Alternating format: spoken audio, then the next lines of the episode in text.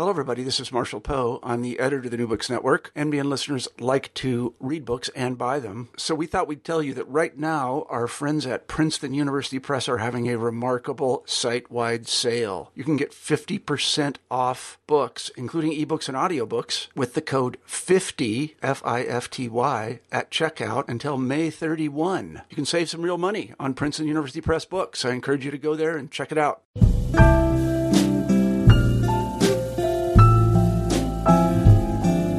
Welcome to another installment of New Books in Poetry's month-long celebration of the chapbook, Chapbook of Chapbookapalooza.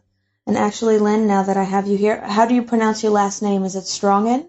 Yes, it is. Okay, It's a. Russian name and a hard G. You got it right. Okay, so we'll start the silence again. I just wanted to make sure I had that right. Welcome to another installment of New Books in Poetry's month-long celebration of the chapbook, Chapbookapalooza.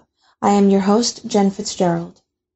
Lynn Strongin was born in 1939 in New York City into a middle-class Jewish family, contracted polio at the age of 12. She attended the Manhattan School of Music, Hunter College, and Stanford University, where she earned a Master of Arts in Literature. In the 1960s, she lived in politically active Berkeley, collaborating with Denise Levertov, who described her as a true poet. Since 1979, Strongin has lived in British Columbia and published more than a dozen books. Her work appears in 30 anthologies. She has received grants and fellowships from the National Endowment for the Arts, American Association of University Women, and PEN American Center. Countrywoman Surgeon was nominated for the Elliston Award in 1979 and Spectral Freedom for a Pulitzer Prize in 2009. In 2015, Headmistress Press published her poetry collection, The Burn Poems, which Alicia Ostriker called fascinating work.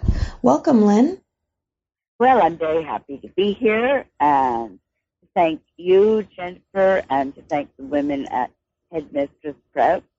Uh, we're up here in Victoria, Canada, and we had a very small crowd for a very big reading because the people were so warm. And uh, the hostess, the woman who runs Headmistress, said, you see, you have this gold here. You have this poet. We have lost her, and you have her now. And I said, oh no, I'll forever be an American poet in my heart. So people call me a Canadian poet, but I'm not. I'm an American poet. And that's an important distinction in the language I use.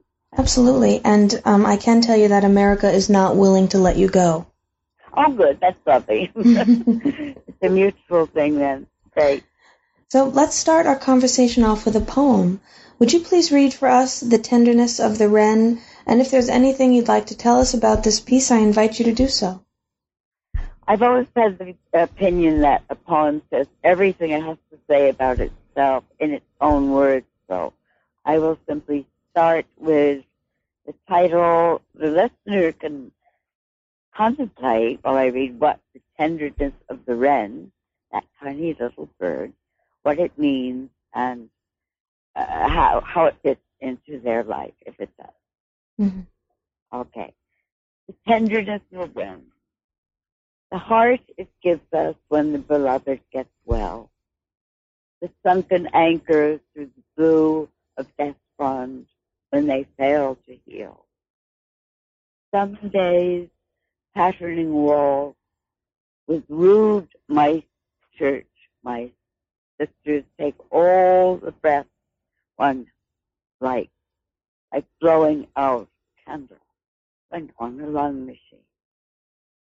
I slept like iron man, not breathless yet, but nearly one, over to the other side. I had a terror, so I sang. Under my breath, over and under swam the blue fish out of eternity. My miniature nurse was a toe bunion is worse. Weak. The love keeps with the tender telling of small things, the imprint song in the embryo or full blown. air like corn silk, like milk. The dignity we must accord each other, glacial, then comes the wind. Warm-hearted laughing comes the girl from Ireland, and she slips for me, and I agonize. Thank you very much. You're welcome. I don't know if listeners will remember the iron lung, but I was caught in the big polio epidemic of uh, 1951, and I lay in my bed reading the headlines, polio beaten, and Salk and Sabin were just coming in in 1951. So that is the lung I refer to. It's become a mystical thing in my life. And I said to both my mother and father, isn't that wonderful? If I have children, they'll never catch polio. Mm. And then I looked at them and noticed that both of them had wet eyes. There were tears in their eyes. Mm. The other reference I point out to the listeners as I sang because I had a terror that comes from our great Emily Dickinson, who sang Besides Grave. Do you know that one, Jen? I don't think I do. You've got to go when this is over and read that poem because it, it meets all of mine and it is wonderful. I will. Thank you. And the next poem you would like me to read is a, a reliquary. yes, a reliquary evening for sure, please. Okay. A reliquary evening for sure. This is a poet's verse by Charles Wright, the American poet. The bones in their tiny boxes, rosettes under glass. Charles Wright, Last Supper from the wrong end of the rainbow. I guess that's the end without Goldspot. Hmm. Nostalgia is an apron. I want her true. I want her home. I want her deep down. The down of the owl feathering, for night each pinion in order, like a letter on a printer's tray. I want her to stay close, not paralyzed like me, but tense in her apron of photography, printed filmic purity. The image, holy, holy, holy. Lift come like a flare of lit match to be blown out by word or gesture a spoon shaken in the nod of the preacher making the spoon nod. Is the wrong end of the rainbow the one with no pot of gold? Darkness closes in. It cannot be. My imagining. The day before she, my beloved, she bird, must go back to work. Let's proceed carefully, not lay the fairy tale book away off its behavior, the stacking of things, my stacking of hopes, sliding. Maybe she loves me for all the labor as her sick child who had to be positioned in a certain way. Two hot water bottles, one on the lumbar spine, one higher, an ice pack on the popo. Maybe patching me with cold, now dashing away, flashing butterflies under glass like essence under glass. Winter has own cutlery. God knows during these days, sick home becomes cooking soup, polishing cutlery, propping pillows, cubicle obscuring every corner of day, like mail spots in old hotels. Like pushing into darkness and the back of the medicine cabinet all that came over the months and years from the local pharmacy. Help us to hold fast to what makes us button the top button of the cape most tenderly. Let it cover all of thee, of me. Thank you very much. This is one of my favorite poems in this collection. Oh, thank you. Those two last ones are sort of, uh, they're love poems, poems of longing for the she and the woman. And I'm glad you said that, but I thought they might be a bit out there on the branch where I tend to go. And I'm, I'm glad they reached you because, uh, because that's why I wrote them really. Mm, Um, rummaging through boxes of old lace as follows. And this is a sort of cycle. It goes, you know, uh, from one poem to another. It mhm. shows well, Jen. You're a good chooser of poems, the order of them. Well, thank you. You're welcome. Ruminating in a scrum. Love and anger combined. But gray, ink black, thunder color, hues of love and anger, boot strings, shoelaces. Braces were strapped, not high, black, little old lady shoes. I came upon of ancient orthopedic braces for legs, for back, for neck. The moon at its basis, burning above one candle for love, one for ecstasy. Turned back upon when youth ended. We had it so good. Teddy, who would want a paralytic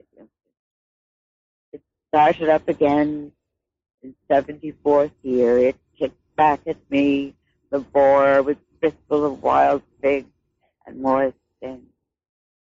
It was an everlasting thing. Don't call it by its name. Word magic then. Don't look at it in a mirror, elbow. Don't use the words, said friend. My nearest, dearest, rummaging among cartons of old dress laces. It grew, blue, a leaf. I found one with a child engraved string. My fingers cut off at the second joint with dirty string. It wanted to have the shape of a heart, but ended in the shape of steeple collapsing. I stroked it in both hands, cupped a bird on the wing, who had smashed into a window one foggy night long ago, a hundred years ago, in the past century. And that's the end of the burning. The unsung carol, the not mentioned, private, bone deep. Thank you so much. I'm, that's the uh, meaning of the burning part. That's burn. Mm. Um, I know that many of the poems in this collection have a speaker who thinks deeply about ability and illness, and you, as the poet, have been candid about your own history of varied ability. Um, do you want to talk a little bit about how this speaker developed, how this clear and concise voice that carries us through the collection came into being? Um, work, work, work, and more work, and blood, sweat, and tears. I was drawn to the very early music, which has four staves, with four lines. If you know uh, Garibaldi, if you know Gesualdo, Russ, very, very early music is simple. And in college, I studied complex poems. I studied Milton, of course, and studied Scott, and I studied The Lady of the Lake, and I hated it. I found it so gruesome. And then, in my twenties, Denise Levertov, I handed some poems of mine and ran away. I was too shy to stay for an interview at Berkeley where she was visiting for it for a week. I all these kids were reading their poems out loud about, and then he died in the muck of the war, and the blood ran all over him. I mean, it was gruesome. It was, it was tabloid writing. Um, and I had ten rather simple poems and read nothing. I said, thank you, Miss Levertov, handed them to her, and ran as fast as I could in my silver wheel, which is my pet name for the wheelchair, which goes through life with me. So I rolled to life rather than walking. And I saw how simple her poems were. And I waited to hear from her in Somerset, uh, in Massachusetts, in a certain magical part of, of that. And about two days later, I got a packet and a scrawled writing of the doctor. You know, no one could ever read doctors or lawyers' language so, or writing. And it was from Denise Levertov, Grover both, and Massachusetts. And I opened it up, and in her large writing, she said, These are the poems, indeed, of a true poet. Wow. Keep in touch. But keep in touch. I am in interested. Wow. That's awesome. It was. And for that, after that, I was so moved. Um, the friends who took me to Denise said, what did she say? What did she say about your work? And I said, oh, nothing much. She just found it was true. And said she found it was true. Yes, I guess true to itself. I don't know true to what, but at least it's not phony. So it ain't phony. Um, I couldn't write for about a year. I was so, I was so stunned by her um, comments. Mm. But then I did, and one of my poems called Paschal poem, which, as you know, is the word for Easter. It's Mhm. not in the Burn poems. Very early. Um, I wrote about a vacant lot that faced my house in Berkeley, and a boy of about nine or ten. I caught polio two years older at 12, but I've always identified with boys walking through vacant lots and climbing trees. And I believe in androgyny. I believe all of us are a combination of that, really. Mm. And, and I am a girl, boy. So I looked at him and identified and said, what is it to be so slender, boy, to walk the burning fields at dusk must be the core of it. Mm. And in, in that I morph, I become like Shakespeare's young creatures. I become a young boy as well. That is a persona, but one I'm always slipping in and out of so easily that uh, I kidded my mother, I'm your best boy, and my sister said, I'm a boy too. And this is such a strong influence. We stopped having periods. We looked differently. We really felt the only way to get anywhere in the world in the 1950s in America was to be a boy. We were totally wrong. She got to Carnegie Hall. She's a star artist, and I got wherever I am. I'm up here on the foggy west coast of Canada for the woman I love, and we couldn't both, I'm afraid, so I did. Mm. But we have inside us the core, I think, of both, both boys and girls. And uh, that's why I wrote that one. Otherwise, well, who is my speaker? That's a really good question that you, Jan, put forth last night, and I never have had that. I don't know who the speaker is, but I know that I, as the speaker, become whoever is reading the poem Mm. or saying the poem. Mm. Uh, I can see that. And and the idea of your poems being true, to me it feels like maybe the speaker of your poems is a version of your truest self. Yes, I hope it is. I, I become that person when I write and rewrite and rewrite that poem. Through blood, sweat, and tears, yes. I was just opening page 18. I don't know who of your readers has the book, but I said, when even the rag doll looks corpsey. And you know those moments when everything around you has the look of, of failing and fading and even of death. And children could look at a rag doll and say, hey, my rag doll lost her right eye. She's bleeding. She looks sick. She's going to die, Mama, any minute now. So I looked at my favorite rag doll. She did look sort of corpse-like.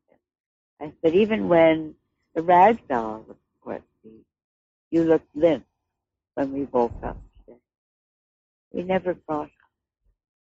So I transformed myself into lover, into two tired out old rag doll, Hmm. which is how one feels so many days.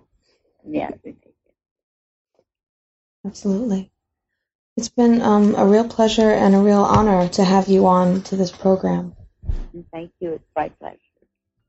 Um, so this is Jen Fitzgerald with New Books in Poetry, reminding you to support all the arts, but especially poetry.